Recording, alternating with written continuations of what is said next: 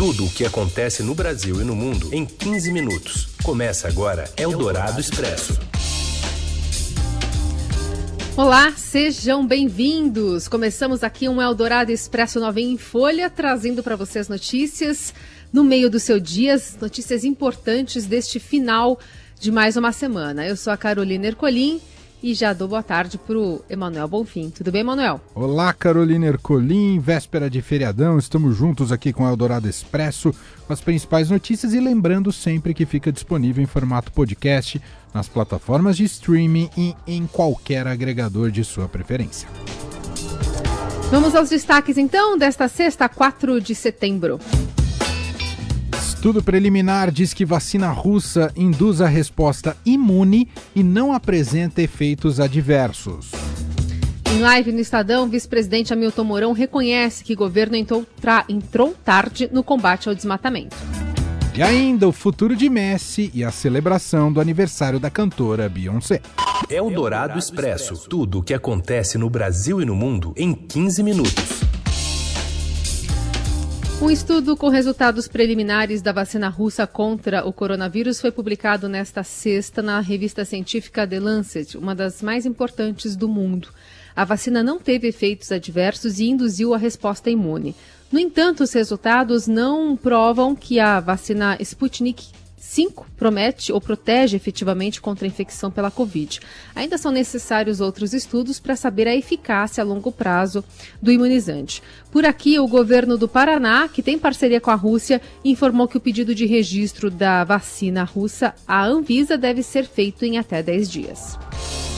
E ontem, o presidente Jair Bolsonaro criticou durante sua live semanal um projeto de lei que tramita na Câmara dos Deputados e prevê prisão de até um ano para quem se recusar a cumprir medidas preventivas contra a pandemia do novo coronavírus, como o distanciamento social e o uso de máscara em locais públicos. Nós temos que fazer certas perguntas, certos questionamentos. Afinal de contas, né, nós não podemos ser irresponsáveis, uma vacina que ainda não tem comprovação científica, né? Nós não podemos ser irresponsáveis de colocar para dentro do corpo de uma pessoa uma vacina. Quando eu falei, né? Ninguém pode obrigar ninguém a tomar a vacina. Tem um projeto na Câmara, tramitando, que obriga a tomar a vacina. Se não tomar vacina, se não usar máscara, é cadeia. Não tem cabimento um projeto desse aqui. É o PL 3986, 2020, o deputado do PDT, não vou falar o nome dele não. Pena de prisão para quem não usar máscara, era multa, né? Eu, eu vetei a multa, lembra? É só me criticou. Certo? É, eu acho que tem que ser uma campanha de conscientização. Você vê que tem muito médico dizendo já que essa máscara não protege bolhufas. É outra farsa que tem pela frente. Importante dizer que a OMS diz que sim há comprovação científica na contenção né, da propagação do coronavírus com o uso de máscaras. Ainda sobre a pandemia, sete meses após o Brasil entrar em estado de calamidade pública, o Ministério da Saúde distribuiu menos de um terço dos testes que comprou. Matheus Vargas. Boa tarde, Carol e Emanuel. O Ministério da Saúde entregou menos de um terço dos cerca de 23 milhões e meio de exames do tipo RT-PCR, considerados padrão ouro para diagnóstico da Covid-19, que foram comprados ou recebidos por doação. Até quinta-feira, foram cerca de 6 milhões e meio de exames enviados aos estados e municípios, o que equivale aí a 27, 28% do total. O principal motivo para os exames já comprados não serem entregues é a falta de insumos que completam ali o kit necessário para realizar esse exame. Por isso, há ainda cerca de 9 milhões e meio de unidades estocadas no Ministério da Saúde. O número é um pouco mais baixo do que o revelado pelo Estadão no fim de julho, 9,85 milhões. Para se ter uma ideia da diferença entre os insumos entregues para cada etapa desses testes, o Ministério enviou aos estados aí cerca mais de 6 milhões de reagentes para ampliar o material genético do vírus, que é usado na última etapa do teste, e enviou somente 622 mil insumos para a extração do DNA das amostras coletadas, que é essencial na primeira etapa, mais ou menos, do exame. O Ministério da Saúde afirma que pretende regularizar essa situação e que nos próximos 15 dias deve começar a entregar cerca de 10 milhões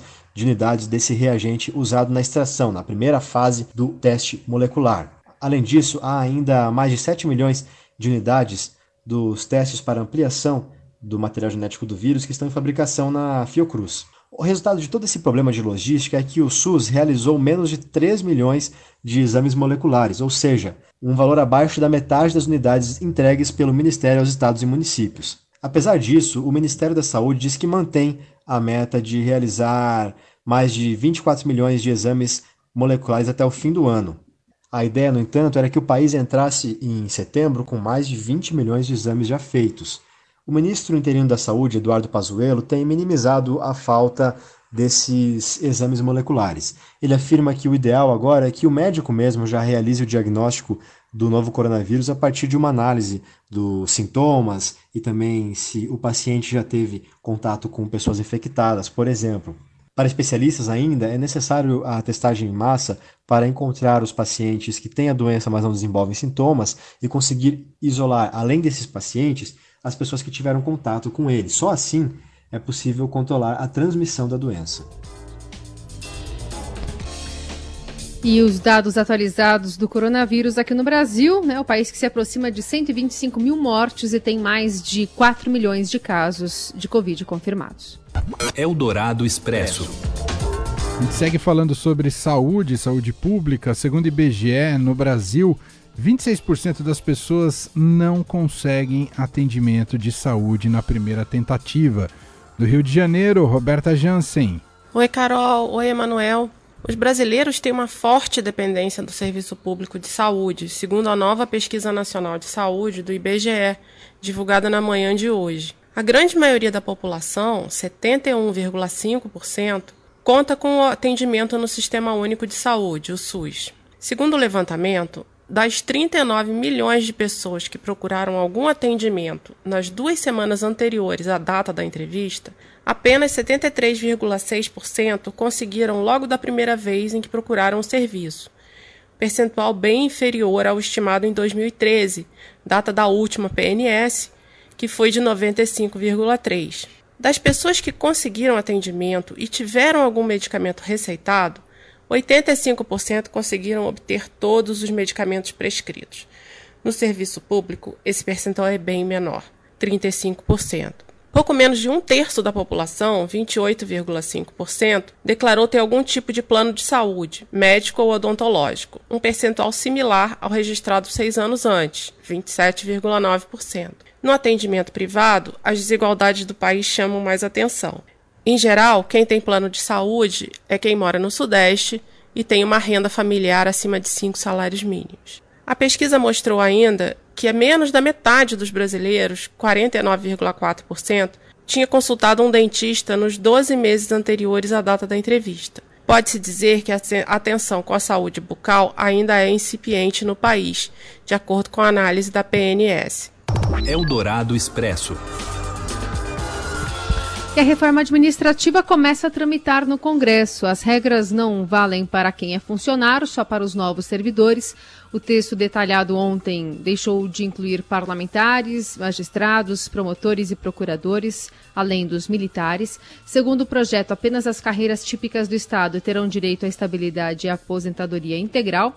E os penduricalhos acabam, né? Licenças prêmio, aposentadoria compulsória como punição e férias de mais de 30 dias. Se aprovada como está, o presidente também passa a ter mais poder para extinguir órgãos e ministérios. Eldorado Expresso. Bom, ainda no bojo da reforma administrativa e sua apresentação ao Congresso, ontem, o presidente da Câmara dos Deputados, Rodrigo Maia, anunciou rompimento com o ministro da Economia e esses e outros desentendimentos têm marcado a relação entre eles. Quem conta mais é o repórter Renato Vasconcelos. A relação do presidente da Câmara, Rodrigo Maia, e do ministro da Economia, Paulo Guedes, deu uma nova estremecida ontem, depois do cancelamento de um almoço entre Maia e secretários da Economia. Maia declarou ter rompido relações com Guedes, que teria proibido o encontro e disse que passaria a tratar de articulação política apenas com o ministro Luiz Eduardo Ramos. Acontece que essa não é a primeira vez que Maia e Guedes se desentendem. Entre os embates públicos, cobranças pelo andamento de reformas, a nova CPMF e o auxílio emergencial já foram motivo de disputa entre os dois. Em um dos momentos mais emblemáticos, quando se discutiu o socorro emergencial do governo federal aos estados e municípios, lá no comecinho da pandemia, Maia chegou a declarar publicamente que Guedes não seria uma pessoa séria e que espalharia desinformação à sociedade. No momento, o que resta é esperar e ver se a crise atual será superada em nome do diálogo, como nas vezes anteriores, ou se o rompimento é definitivo. A colunista de política aqui da Rádio Dourado, Eliane Cantanhede, contou sobre bastidores de uma conversa que teve com Rodrigo Maia, em que ele disse que não teve acesso ao texto da reforma administrativa. Ciúme de é homem é horrível. Olha, eu ontem liguei para o presidente da Câmara, o Rodrigo Maia. Ele ainda estava em Pernambuco por um evento sobre reforma tributária. E, mas já estava é, é, voltando para Brasília e eu perguntei sobre a reforma administrativa, o que, que ele tinha achado do texto do governo e tal. E ele falou: uh, Olha, eu não sei, eu não vi, não li. Aí eu disse: Ué, mas como assim, Rodrigo? Como é que você não viu a reforma é, da administrativa que você lutou tanto por isso? Ele disse: Não, não, não vi. O, Ministério da Economia não me deu acesso, eu não vi. Tudo que eu estou sabendo da reforma é pelo que vocês estão publicando é, nos sites, nos jornais, estão falando na televisão. Eldorado Expresso. Seu dinheiro em ação. Os destaques da Bolsa.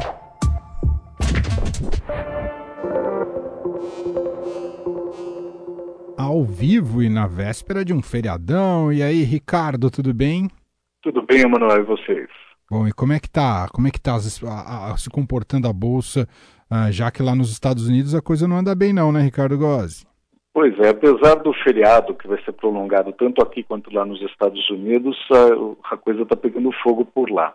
É, depois do tombo que aconteceu ontem em Nova York, os mercados globais eles até começaram o dia buscando alguma recuperação, patrocinada principalmente pelo resultado do payroll, que é o resultado mensal, o relatório mensal sobre o mercado de trabalho nos Estados Unidos.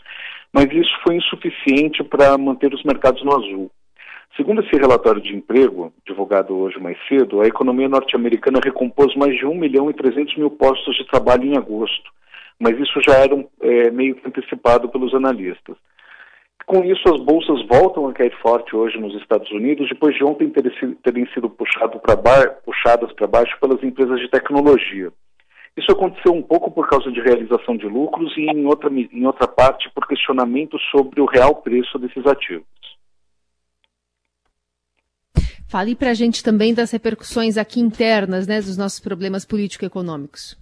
Então, Carol, é, o Ibovespa é, hoje chegou a abrir em alta, mas passou a cair acompanhando o recuo nas bolsas dos Estados Unidos sem que houvesse por aqui algum gatilho capaz de desencadear é, um movimento inverso. É, a queda em Nova York ela é, afeta principalmente as empresas do setor de comércio eletrônico, que desde ontem é, estão amargando perdas acentuadas. E essa piora no ambiente externo acabou colocando em segundo plano um foco muito grave de cautela que é a piora da relação entre o presidente da Câmara, Rodrigo Maia, e o ministro da Economia, Paulo Guedes. É, logo depois de ter recebido a proposta da reforma administrativa ontem pelo governo, o Maia disse que a partir de agora vai tratar só com o secretário de governo é, Luiz Eduardo Ramos. E segundo ele, a decisão veio depois de o Guedes ter proibido o diálogo é, entre os secretários da área econômica e a Câmara. Agora há pouco o Ibovespa caía cerca de 1% e o dólar seguia estável na casa dos R$ 5,29. Muito bem, e para acompanhar esse desempenho e como vai fechar a bolsa nessa sexta-feira, você tem tudo em seudinheiro.com. Seudinheiro.com. Ricardo Gozzi, você volta com a gente na terça, porque segunda ninguém trabalha, é isso, Ricardo? Exatamente, teremos um bom feriado prolongado por aí. Então, bom feriado e até terça. Até terça. Você ouve Eldorado Expresso. Na Eldorado, Retomada Verde.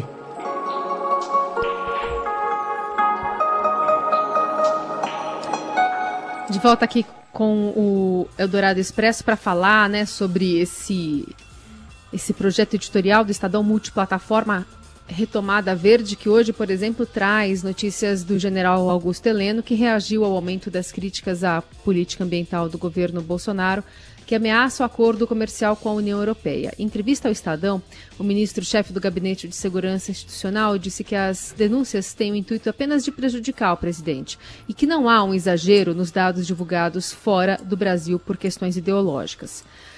Mas hoje o vice-presidente Hamilton Mourão, que também lidera o Conselho Nacional da Amazônia Legal, admitiu que o governo entrou tarde no combate ao desmatamento. Mais informações com Gustavo Porto. Boa tarde, Carolina. Boa tarde, Emanuel. Pois é, o vice-presidente da República, Hamilton Mourão, voltou a falar nesta sexta-feira, durante o evento Retomada Verde, promovido pelo Estadão, das dificuldades do governo federal na área ambiental em relação às queimadas e ao desmatamento na Amazônia. Mourão lamentou a, que as Forças Armadas não tivessem atuado antes no combate à devastação na floresta e também de não ter mantido o efetivo nessas regiões de forma permanente. Após as ações do ano passado, em 2020, a atuação das Forças Armadas na Amazônia, na Operação Verde Brasil 2, é, foi autorizada somente em maio, é um período que já tinha começado os incêndios naquela região. Segundo o vice-presidente, o objetivo é finalizar o mandato do presidente Bolsonaro em 2022 com desmatamento e queimadas abaixo da média ou nos mínimos históricos. Ele afirmou que em agosto, um mês crítico na região, o número de incêndios na Amazônia diminuiu 5% em relação a 2019. No entanto, ainda foi o segundo pior resultado esse ano nos últimos 10 anos de queimadas no bioma, atrás apenas do ocorrido no ano passado. Eldorado Expresso. Falar agora sobre futebol, uma decisão muito aguardada, por sinal. Eh, nessa sexta-feira, o atacante Messi informou seus fãs que vai cumprir seu contrato com o Barcelona até o fim da temporada, que se encerra em junho de 2021. O desejo do camisa 10 era deixar o clube juntamente com alguns de seus companheiros após a contratação do técnico holandês Ronald Koeman. Mas a imposição da multa de 700 mil euros inviabilizou sua saída, foi o que declarou o argentino em entrevista ao site Go. Messi enviou um pedido de rescisão oficial ao Barcelona na semana passada, semana passada em caráter irrevogável, mas teve de mudar de opinião ao ser questionado sobre multa rescisória de mais de 4 bilhões de reais. O jogador e seu staff queriam romper o acordo sem qualquer ônus. Assim, Messi terá de se reapresentar imediatamente fazer exames para Covid-19 e começar a treinar. Tanto a La Liga, que comanda o futebol na Espanha, quanto o clube catalão entendem que Messi precisa pagar a multa para sair. Eldorado Expresso.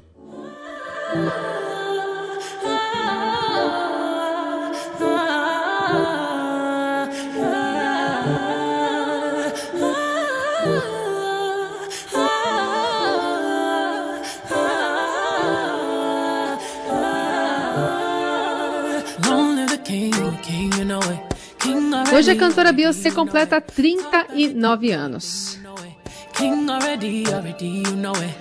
E a data está sendo festejada, especialmente pelos fãs né, do mundo inteiro. Demonstrações de admiração e carinho estão sendo publicadas nas redes sociais. Os fãs da americana a chamam de rei depois do lançamento do álbum visual Black King música a gente está ouvindo aí atrás. O filme serve como um complemento visual do álbum The Lion King, The Gift, que traz uma variante do Rei Leão, né? A adaptação baseada em Hamlet ganhou nas mãos de Beyoncé um olhar sobre a jornada de um garoto negro em busca da sua identidade. E ganhou ainda mais repercussão porque se enlaça né, com o contexto mundial de representatividade. Beyoncé vem sendo mais vocal sobre o racismo estrutural dos Estados Unidos e investe em pequenos negócios cujos donos são pretos, além de dar voz e espaço para novos artistas afrodescendentes. If I were a boy, even just for a day. E aí nas redes aparecem de tudo, né? Os fãs estão celebrando, colocando fotos antigas dela, apresentações históricas, também comemoram a unanimidade da cantora no reino animal.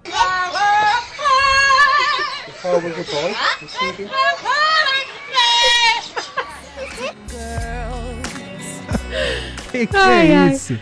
Isso, eu vou explicar. Isso é um cover de um papagaio que foi registrado na semana passada. O, o louro chama Chico, ele foi gravado cantando em a Boy, um hit de 2008. Eu vou pedir pro Nelson colocar de novo pra gente identificar o quão aguda é essa cantoria do louro. Vamos lá.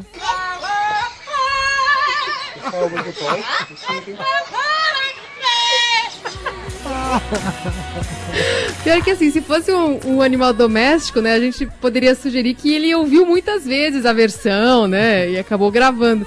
Mas ele mora num zoológico em Boston, Nossa. na Inglaterra. É, e ele foi registrado nesse momento aí, Beyoncé, dentro do, do parque lá do Lincolnshire Wildlife Park, em Boston, Inglaterra.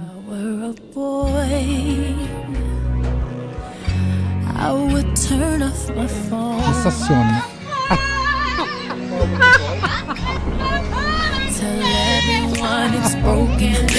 maravilhoso, maravilhoso.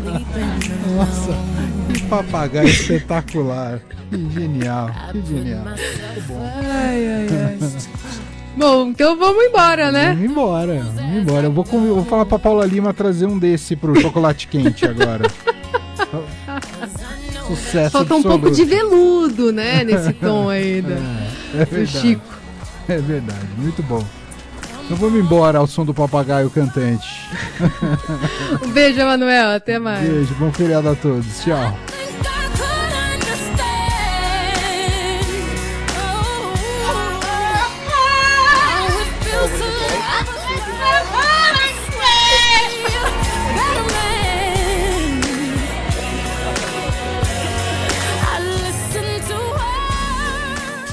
Você ouviu Eldorado Expresso tudo o que acontece no Brasil e no mundo em 15 minutos.